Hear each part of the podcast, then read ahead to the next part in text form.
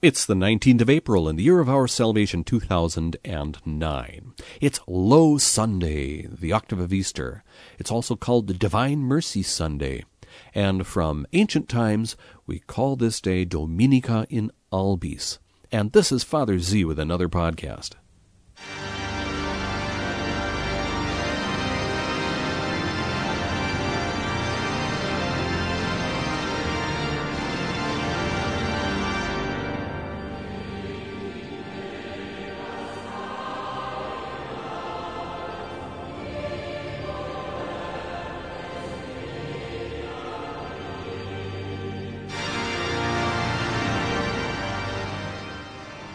Today we are going to unpack some of the wonderful things that we can learn about this octave of Easter, Low Sunday, Dominica in Albis. And in order to pry into it, drill into it, we're going to ask the help of a frequent guest on these podcasts, the great Doctor of Grace himself, the Bishop of Hippo, St. Augustine, who died in 430. He'll speak to us across the centuries in a sermon that he gave on this very Sunday in his cathedral in Hippo to the newly baptized.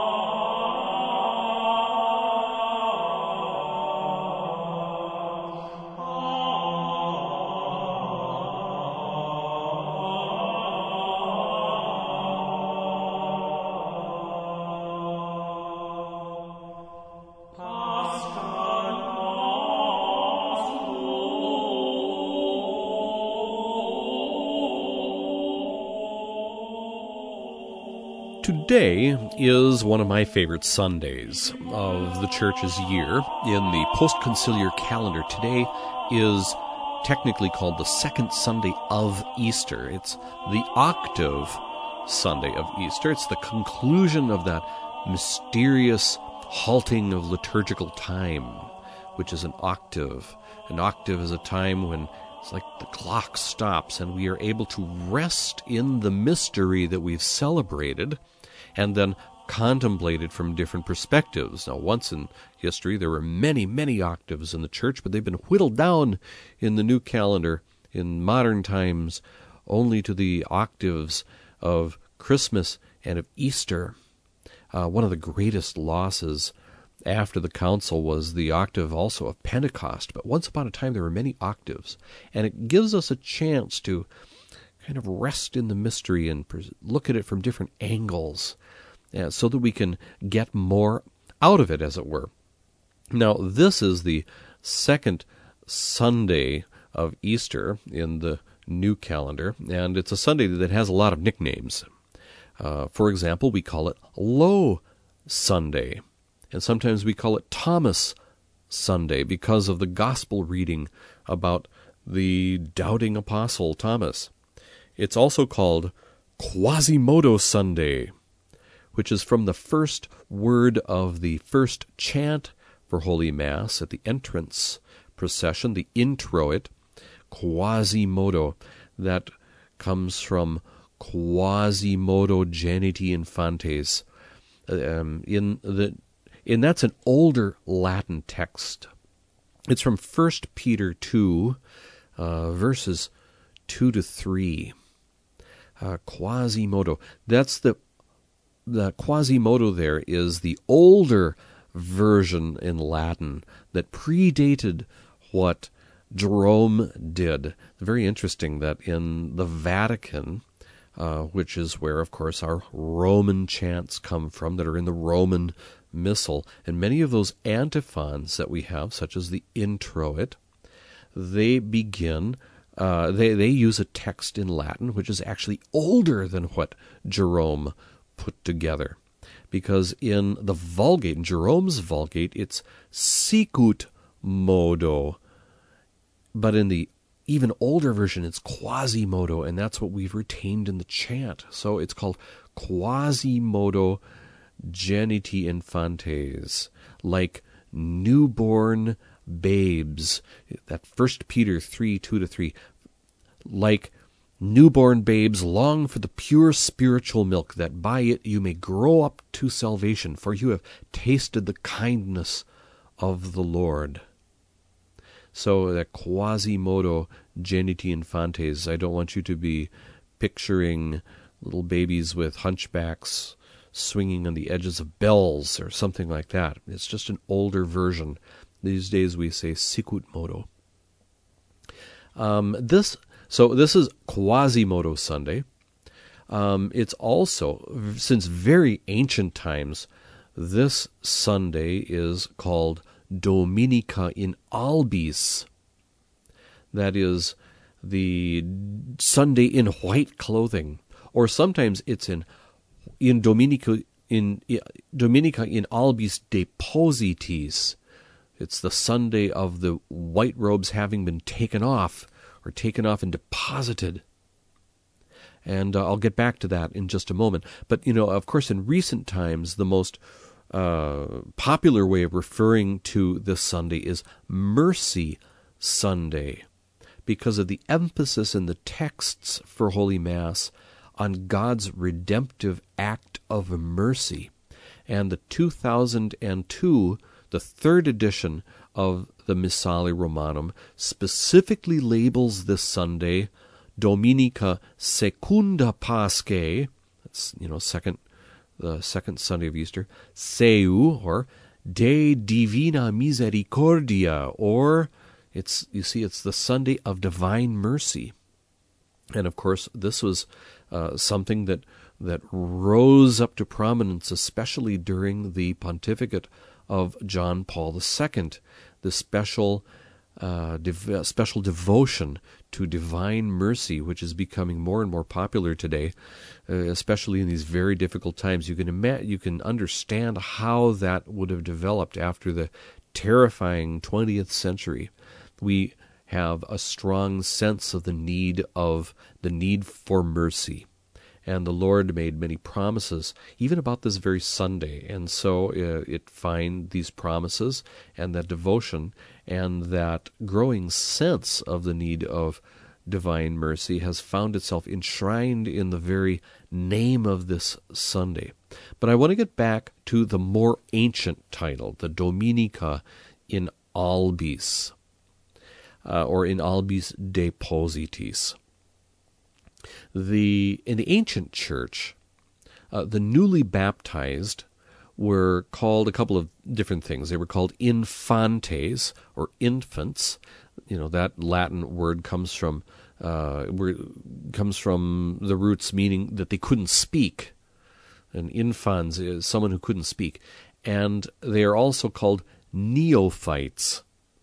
And neophyte, it comes from the Greek meaning new plants, like new little sprigs. And during the octave period after Easter, remember that the neophytes, the infantes, had been baptized and anointed, brought into the church in a very mysterious way in the deep night of the Easter Vigil. And then once they came up out of the waters and they were anointed, then they put on their white baptismal robes. And they would wear the baptismal robes for the week after Easter during the octave, and that's the time during which they received special mystagogical instruction from the bishop about the sacred mysteries and about Christian living, the Catholic life, which they hadn't been previously taught. See, they were just given what they needed in order to be baptized. They weren't given like the whole catechism of the Catholic Church to learn, or something like that. They weren't loaded up with too much. They were given enough to make a commitment, and then they were taught more about the meaning of the sacred rites and about the meanings of some of the prayers that they would be saying after they were baptized. I think one of the reasons that they did it that way, and they didn't load them up with too much information beforehand, is so that they, when they went through these rites and they experienced their rites, the first thing that they experienced was mystery, rather than it be just an intellectual exercise of them recognizing, oh yeah, we heard about this, oh yeah, we heard about that, and now it's happening. They experienced it as mystery, so it was very, very powerful. The signs and symbols and the things that they went through gave them an encounter with mystery, and then that would remain their foundational experience, even then as they began to learn through the mystagogical catechesis, which very much depends on allegory and explanation of types and foreshadowings of the Old Testament, to explain what happened in the New Testament, and then using the New Testament to go back and explain the Old, and looking at things from allegorical points of view. You see, their first experience of it was through mystery. But I'm digressing. Look, the infantes and the neophytes, they would wear their white baptismal robes in the week after Easter. And then when they come to this Sunday, Dominica in Albis, in the white garments, or in Albis Depositis, they would put off their white robes, which were then deposited in the cathedral treasury as witness to the vows that they had made, and at this point, then they were mixed out with the rest of the Christians. They weren't separated from them anymore. They were grown up to a certain extent. They were out of the nest. Augustine speaks of these new Christians, of course, in springtime. He speaks of these new Christians as being like little birds flying from the nest, while he, like the parent bird, is flapping around and chirping, both to encourage them but also to warn them about what's going to happen outside the nest. And that, of course, brings me to what I'm going to read for you. I have a sermon of Augustine. It's sermon 376a. And it was preached on this very Sunday, Dominica in Albis. We're not quite sure what year it was. The translator that I am using for the English reading that you're going to hear suggests fairly late in Augustine's life, in 425. And certainly it was preached in Hippo, probably in the cathedral. And Augustine uses this image of the little birds who are going to be leaving the nest and going out into the dangerous world. Now, as I read here, there are some things that you should keep your ears tuned for. Now, first of all, listen to at the very beginning a reference to the uncovering of the heads of the neophytes, the infantes. I don't know exactly what that's about. It could be that the newly baptized didn't have just some kind of robe, but maybe they had like a special hat or a veil that they had to wear, which also identified them. But it also might be a cultural thing connected with the ancient pagan priests and ancient pagan religions, where they would take a fold of their toga and put it up over their head when they made sacrifices. Well, here they're uncovering. It might have something to do with saying, like, you're not a pagan anymore. I'm not quite sure what that's all about. Second, listen to how Augustine plays with the age of the people involved, right? They're all infantes, but they might be of various ages. And so he uses these images of birth and rebirth, and Adam, the old Adam, and the new Adam who is Christ. And also, listen to how Augustine gives this very practical warning in very, very simple terms that everyone would be able to understand. He doesn't use this high-flown rhetoric or great lofty oratory. He gets right down in the way that people talk. As a matter of fact, toward the end of this, you're going to hear him use these little pretend dialogues in order to make his points. And in hearing them, we are hearing exactly how people would speak out in the streets or in their homes in Latin. And so I'm going to give you the whole sermon in Latin also, after you've had the chance to get the whole sermon into your ears in English. get it into your head first in your vernacular, and then, listen as you're listening to Latin, if you've had any Latin at all, you're going to hear better what's going on. So let's jump right into Sermon 376A, preached in a year we're not sure about, maybe 425, toward the end of Augustine's life. And it's preached on this very Sunday of the Octave of Easter in Hippo in North Africa. Maybe you can even try to imagine what the cathedral is like. The bishop is up there in his chair. He would sit in his chair, and he has the roll of Scripture in his lap. And you've heard the chants, you've heard everything sung, and now he's about to preach. And you can see over here, there is the group of the Infantes, all in their white robes. And they're very visible in front of the crowd because this is a special day for them. And over here are all the clergy, gathered like in an arc behind where the altar is.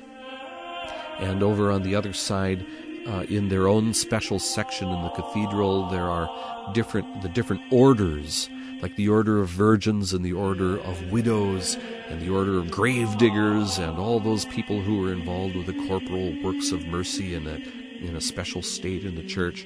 And then pressed in, packed in, jammed in are all the faithful. And even though it's bright sun outside, and I don't know how the place was lit, but maybe they had alabaster windows which would let in a kind of golden light in the morning, and it's certainly light is streaming in probably through the doors, which had to remain open because there's so many people, but still there are oil lamps and candles and maybe torches or something to help light the inside, and the incense has been burned, so it perhaps is a little smoky.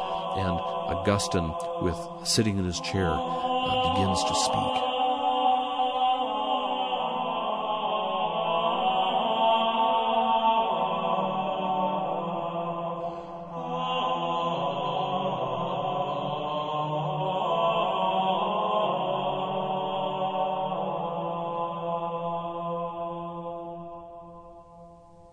Today is called the Octave of the Infants. They are to unveil their heads as a sign of freedom. This spiritual birth, you see, means freedom, while birth in the flesh, properly speaking, means slavery. A person, of course, has two births, being born and being born again. We are born to toil. We are born again to rest. We are born to misery. We are born again to eternal felicity. Take these children, infants, babies, sucklings, clinging to their mother's breasts, and how much grace has been conferred on them without their knowing it, as you yourselves can see, because they are called infants. They too have their octave today. And these old people, young people, teenagers, they're all infants. They have one infancy, in fact, that goes with being old, another that goes with being young and new. I mean, those whom you see born very recently are born old, and there is in them, when they are born, if one may so put it, a young old age. Our old self is called Adam, from whom we are born. Our new self is Christ, through whom we are born again. So these here are also new and young, and have been born again into another life. Here, then, are our infants, being mixed in today with the faithful, and, as it were, flying from the nest. So I have an obligation, as having given birth to them, to address them in particular. As you will recall, brothers and sisters, when the fledglings of swallows and house sparrows begin to fly from the nest, their mothers fly around them with a lot of noise, and with their anxious, loving voices warn their children of the dangers. So we know that many of those who are called the faithful live bad lives, and that their behavior doesn't correspond with the grace they have received. They praise God with their tongues, blaspheme Him with their lives.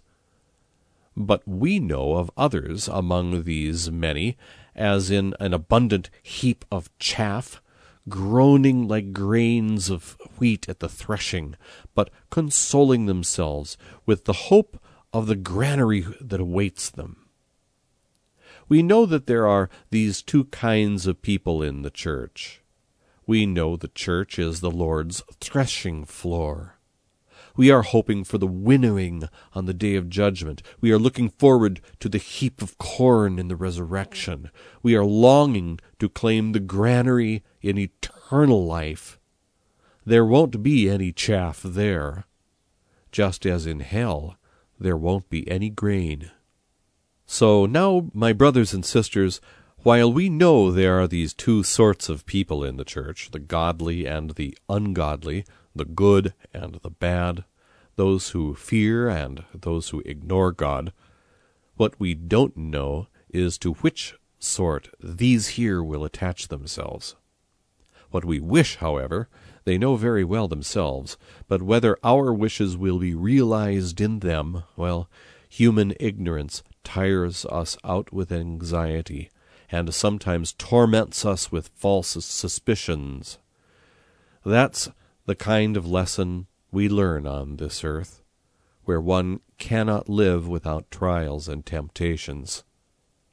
So let me warn you, holy seedlings, let me warn you, fresh plants in the field of the Lord, not to have it said of you what was said of the vineyard of the house of Israel. I expected it to produce grapes, but it produced thorns. Let him find good bunches of grapes on you, seeing that he was himself a bunch of grapes trodden in the winepress for you. Produce grapes, live good lives. For the fruit of the Spirit, as the Apostle says, is charity, joy, peace, tolerance, kindness, goodness, gentleness, faith, self-control, chastity. When our farmer comes to us, whose laborers we are, while he produces growth from within, I mean, we know how to plant and water outwardly, but as the Apostle says, neither the one who plants is anything, nor the one who waters, but God who produces growth, who now sees how you listen, who now observes how you fear him, or are now beginning to fear him. So when that farmer comes, may he find in you what the Apostle said, my joy and my crown, all of you that are standing firm in the Lord. Brothers and sisters, my sweetest children, dearest children, imitate the good, beware of the bad. You see, I know that bad people are going to come to you, and are going to try to persuade you to indulge in drunkenness, and they are going to say to you, why not? Aren't we too very staunch believers? Yes, I know they will. That's what saddens me. That's what I am afraid of. If you now say firmly, brother, I don't even want you to do what you are doing, but if I can't lead you over to my good example, at least don't drag me over to your bad one. These people, as commonly happens, will start getting headaches. Your neighbor or his wife is going to say to you, there's a good witch doctor here, and a good healer here, somewhere or other there's an astrologer. What you say is, I am a Christian.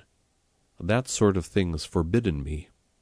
And if he says to you, why not? I am a Christian too, you are going to say, but I am one of the faithful. And he will answer you, and I too have been baptized. Members of Christ become the devil's angels.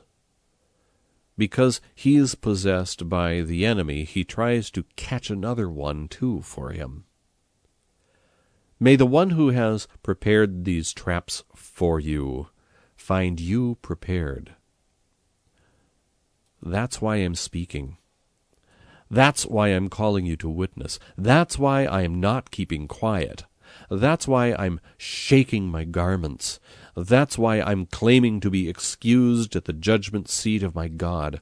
I will say to my God, Lord, I didn't keep quiet. Lord, I didn't hide the talent you gave me, but invested it. What he might say to me is, Wicked servant, you should have given. I would have collected. Look, Lord, I did give. It's for you now to collect. And if perhaps your fancies ever tickled by old bad habits, you have someone you can appeal to for help. Your helper is greater than your attacker. That's why you groan. That's why you pray. That's why you say, Lead us not into temptation. Notice too, my brothers and sisters, what you say just before, Forgive us our debts, in order to carry out what follows, as we also forgive our debtors. You give alms, you receive alms. You pardon, you are pardoned. You are generous, you are treated generously. Listen to God saying, Forgive and you will be forgiven. Give and things will be given to you. Keep the poor in mind. I say this to all of you. Give alms, my brothers and sisters, and you won't lose what you give. Trust God. I'm not only telling you you won't lose what you do for the poor, but I'm telling you plainly, this is all that you won't lose. You will lose the rest. Come now, let's see if you can cheer the poor up today. You be their granaries, so that God may give to you what you can give to them, and so that he may forgive whatever sins you have committed. Shut an alms up in the hearts of the poor, and it will pray for you to the Lord, to whom be all honor and glory forever and ever. Amen.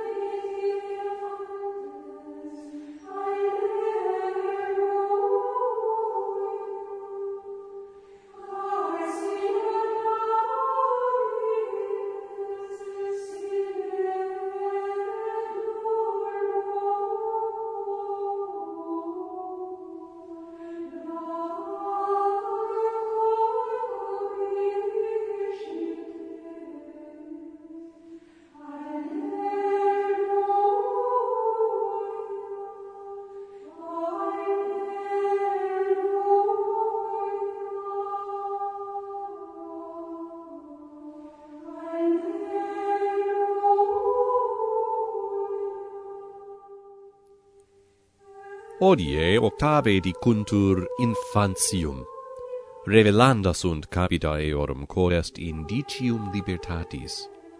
Habet enim libertatem ista spiritualis nativitas, proprie autem carnis nativitas servitutem.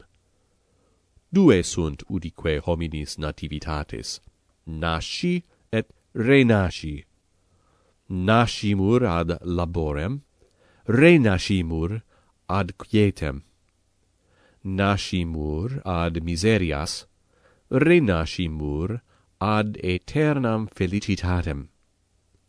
Namidi pueri infantes, parvuli, lactentes, materni suberibus inherentes, et quantum in eos gratiae conferatur nescientes, ut ipsi videtis, quia infantes vocantur, et ipsi habent octavas hodie. Et isti senes, juvenes, adolescentli, omnes infantes. Una quipe illorum infantia pertinet ad vetustatem, altera ad novitatem. Nam quos videtis recentes a partu, veteres nascuntur. Vetus homo noster dictus est Adam, ex connascimur. Novus homo Christus, per quem renascimur. Isti ergo et novi sunt, et renati sunt ad aliam vitam, et est in illis, si dici potest, quando nascuntur nova vetustas. Ecce miscentur hodie fidelibus infantis nostri, et tamquam de nido volant. Necesse est ergo, ut parturientes eos alloquamur. Sicut enim recolitis fratres mei hirundinum vel domesticorum passerum pulos, quando volare de nido ceperint, matres cum strepitu circum volant, et vocibus piis destantur pericula filiorum. Scimus ergo multos qui appellantur fideles, male vivere, et gratiae quam acceperunt moribus suis non convenire. Laudare Deum lingua, blasphemare vita. Scimus autem alios interistos multos, tamquam inter multam et abundantem paleam, vel grana dementes indritura, sed spe horrei se consolantes. Duoista genera hominum scimus esse in ecclesia. Aream dominicam ecclesiam novimus.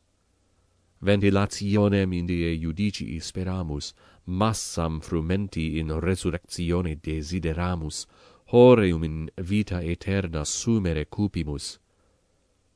Ibi nulla palea erit, sicur in Gehenna nullum granum erit. Nunc ergo, fratres mei, cum sciamus duoista genera hominum esse in ecclesia, piorum et impiorum, bonorum et malorum, timensium et contemnensium, quibus conjungantur isti nescimus. Quid autem velimus, et ipsi sciunt, utrum de illis vota nostra compleantur, humana ignorantia sollicitudine fatigatur, aliquando et falsis suspicionibus agitatur. Et his dicitur in hac terra, ubi sine tentatione non vivitur. Admonio ergo vos, sancta germina, admonio vos, novelle in agro dominico plante, ne de vobis dicatur quod de vinea domus Israel dictumst, expectaviut faceret uvas, fecit autem spinas. Botrum in vobis inveniat, qui botrus pro nobis calcatus est. Uvam ferte, bene vivite. Fructus enim spiritus est, sicut dicit apostolus caritas, gaudium, pax, longanimitas, benignitas, bonitas, mansuetudo, fides, continentia, castitas. Quando ad nos venerit agricola noster, cuius nos operarii sumus, ille qui intus dat incrementum.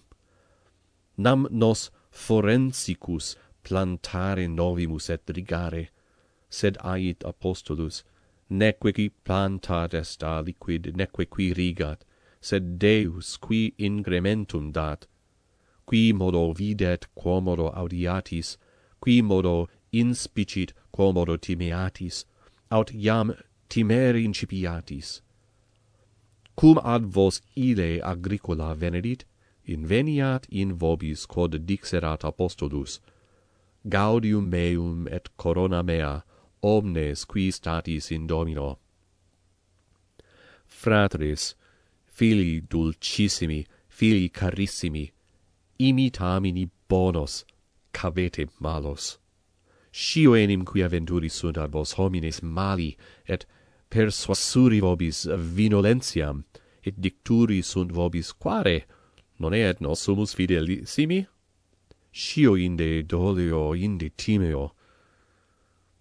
Iam tu si dixeris constanter, frater, nec te velem facere quod facis, sed si te non possum ducere in bonum meum, vel noli me trahere ad malum tuum.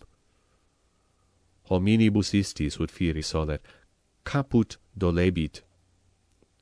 Dicturus est tibi vicinus tuus aut vicina, hic est incantator, et hic remediator, et nescio ubi mathematicus. Tu dicis, Christianus sum, non licet mihi. Et si ille dixerit tibi, quare, non ego Christianus sum? Tu dicturus es, sed ego fidelis sum. At ille tibi, et ego baptizatus sum. Fiunt angeli diaboli, membra Christi, quia ipsum posidet inimicus, trahe requerit et alium. Inveniat vos paratos, qui ista vobis preparavit. Ideo loquor, ideo contestor, ideo non taceo, ideo vestimenta mea excutio, ideo in tribunali Dei mei excusatum me habeo. Dicam, Deo meo, Domine, non tacui, Domine, talentum quod mihi dedisti non abscondi, sed erogavi. Hoc poterit mihi dicere, serve nequam, tu dares, ego exigenem. Ecce, Domine, dedi, tu exige, et si forte vos vetus titilaverit consuetudo, habetis quem interpelletis. Maior est adiutor quam oppugnator. Ideo gemitis, ideo oratis, ideo dicitis, ne nos inferas in tentationem. Observate illudetiam fratres mei, quod supra dicitis, dimite nobis debita nostra, ut faciatis quod sequitur, sicut et nos dimitimus debitoribus nostris. Elemosinam facis, elemosinam accipis, ignoscis, ignoscetur tibi, erogas, erogabitur tibi. Deum audi dicentem, dimitite, et dimitetur vobis, date, et dabitur vobis. In mente habete pauperes, omnibus dico, facite elemosinas, fratres mei, facite et non perdetis. Deo credite, non solum dico vobis, non perditis quod facitis pauperibus, sed plane dico vobis, hoc solum non perditis, cetera perditis. Ecce vidiamus si exhilaratis pauperes hodie. Horea ipsorum vos estis, ut et vobis Deus unde detis, et dimitat quod forte peccatis. Includite elemosinam in corde pauperum, et ipsa pro vobis exorabit Dominum, cui est honor et gloria in saecula saeculorum. Amen.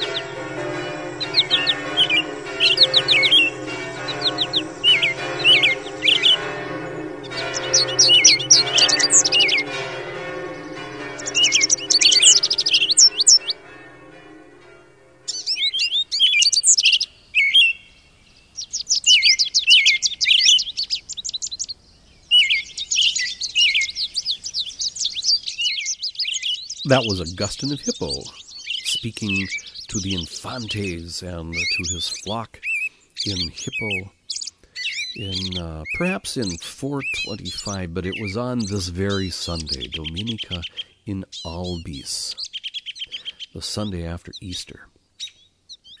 And one of the things that struck me about this sermon is, and so many of Augustine's sermons, is the way that you can apply them to the state of things today. You know, when we read sermons and letters of Augustine with a little bit of detail, we can hear in them amazing descriptions of the situations of circumstances that sound very much like what we are facing now in our own day. But in particular, Augustine presents always a realistic view of things, especially a realistic view of the church.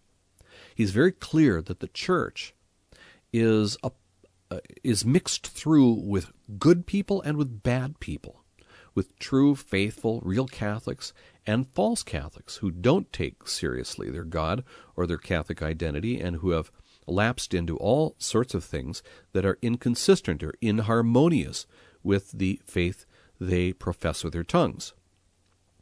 Now, it is very tempting for us to try to sort out these people here and now on our own. Throw them out, excommunicate them, get rid of them. See, Augustine, of course, fought through a big controversy about this with the Donatists, who wanted a church of the pure, the clergy who had made some sort of mistake or had caved in and turned over sacred books or who had acquiesced in the face of persecution, savage persecution, to perhaps offer some sort of pagan offering of incense to the genius of the emperor and so forth. They were out. They were out. They weren't worthy to be in. And Augustine then had to get into the nature of the church, that the church isn't a place only for the pure. The church is almost like a hospital for the sick. We are all in this together, and God is the one who is the Lord of the harvest. He is the one who separates the wheat from the tares, and he is the one who does it in his own time, and he does it on his own threshing floor. The threshing floor for the grain is his, just as much as the granary is his. That is, heaven is his. So is the threshing floor. Now, you know, today we use big machines and so forth to harvest grain, and it's all very kind of automatic, and we might not, you know, resonate with these images of the threshing floor. But remember what happened in the ancient world, how they had to do this. They had to, they would put the grain on the pavement, on the threshing floor, and then they would beat it and beat it. They'd thrash it with poles that had attached rods, and they'd beat the grain in order to separate the grain from the husks, the chaff, and the other kind of plant refuse that they didn't want to keep. And the heavier grain would stay on the floor, while as they thrashed it or they threw it up with what are called winnowing fans, they would throw it up, and the wind maybe would blow the lighter chaff away. Well, you know, think about how that applies in a certain extent to the threshing floor of our world, or the threshing floor which is the church. So we Catholics can take a beating. And very often we are being winnowed by forces that are all around us, blowing us in this direction, in that direction, and some who are, shall we say, lighter than others, lightweights, are blown away. They're blown out of the threshing floor. They're blown into that place where the refuse is being gathered in order to be burned as refuse. And we can take a beating, but that's kind of the nature of the threshing floor, isn't it? We even take an unjust beating at times, even from other Catholics. But just remember what Augustine said: there is no chaff in the granary which is heaven, and there's no grain in the fire pit which is hell. It will be separated, and God will do the separation. And what we have to do is we have to stay in the right place so that we aren't gathered into the bundles with the tares and with the chaff to be burned. We have to stay in the threshing floor as long as we are in this world, to stay with Holy Church in hope of the granary to come. And so maybe if you are listening to this, and maybe you're one of those people out there who have a really hard time embracing some things that the church teaches, you know, especially about moral things, and you're tempted just to say, well, I'm going to just take what I want and leave, you know, take the things that I like and you know, not embrace also the teachings that are hard for me. I would urge you to remain on the Lord's threshing floor. Don't be like those who say, well, I'm Catholic too, and then they go astray. Or even worse, they try to lead others astray from their faith, away from the church's hard teachings. You know, as I read that sermon, I thought of the many dissenters from the church and the church's teaching, some of the, the harder things, usually about morality or, sexual morality or about abortion or whatever it might be. And they say they're Catholic, even when they openly and obstinately deny what the church teaches and has clarified again and again and again. And then they give public scandal, seeking to draw other Catholics into their own perilous fantasies. I don't know what they think there is going to be awaiting them. But the threshing floor belongs to the Lord. And he has entrusted the threshing floor is the church, and he's entrusted it to Holy Church. He's entrusted it to the Holy Church's pastors, to the Holy Father, and to the bishops, the successors of the apostles, and to faithful priests who preach the Catholic faith according to how the church teaches it. And so, as I was recording the sermons earlier, I had running through my mind the situation that we have today of what's going on in Catholic schools.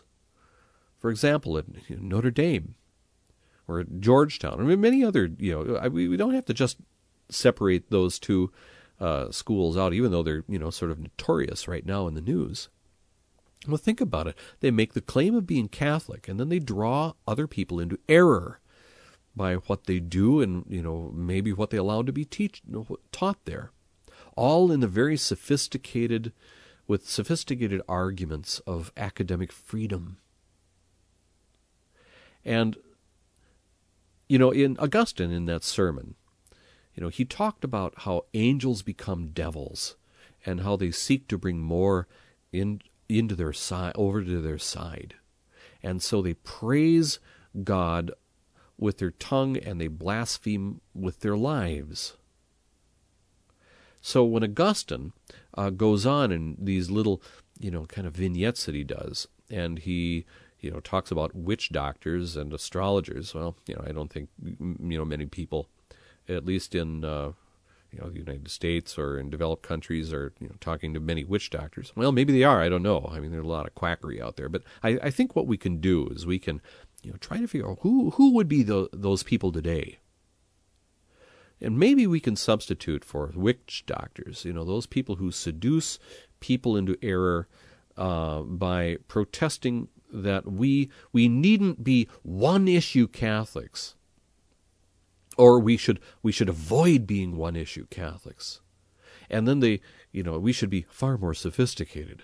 We're really, very mature now, and we think about all these issues with, very sophisticated ways of seeing them. And don't we really uphold life better by, well, not by, defending abortion and all that. That's really, that issue is we've lost that. So instead we're going to focus on all these other things.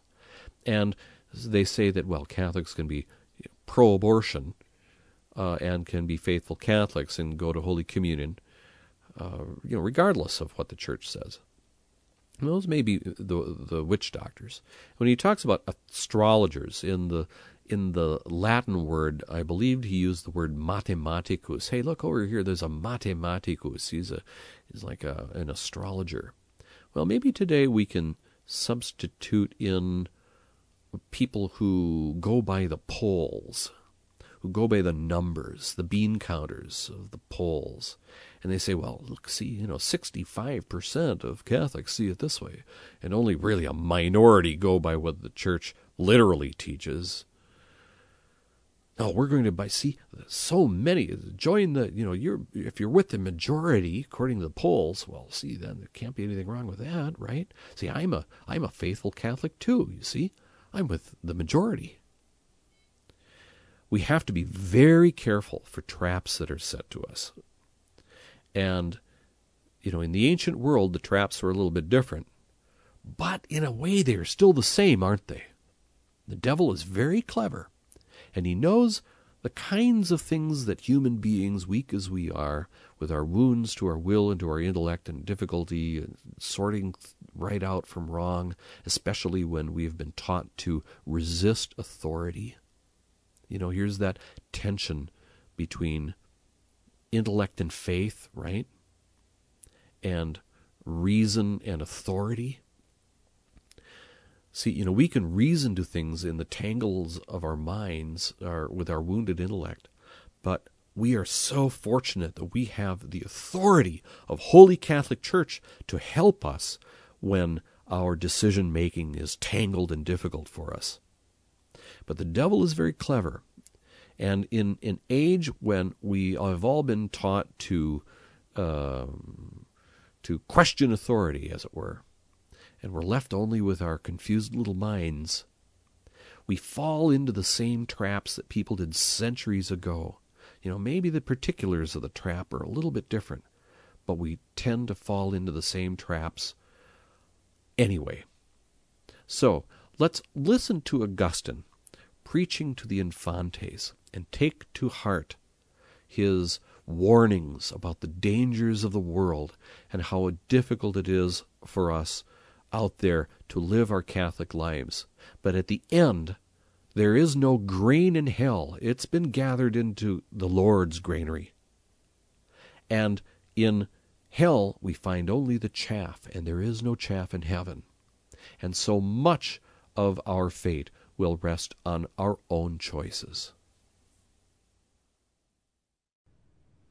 Sic quis catechumenus est procedat, sic quis hereticus est procedat, sic quis iudeus est procedat, sic quis paganus est procedat, sic quis arianus est procedat, cuius curanon est procedat.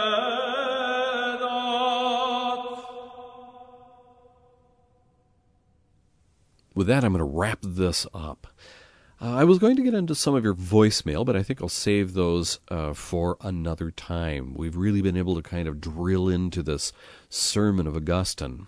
And let's just leave it at that for this wonderful Sunday in Albis, Low Sunday, the Sunday of Divine Mercy. And may God be merciful to all of you in whatever needs you have in your lives, and also give his grace and mercy to your loved ones. Please pray for me as I will for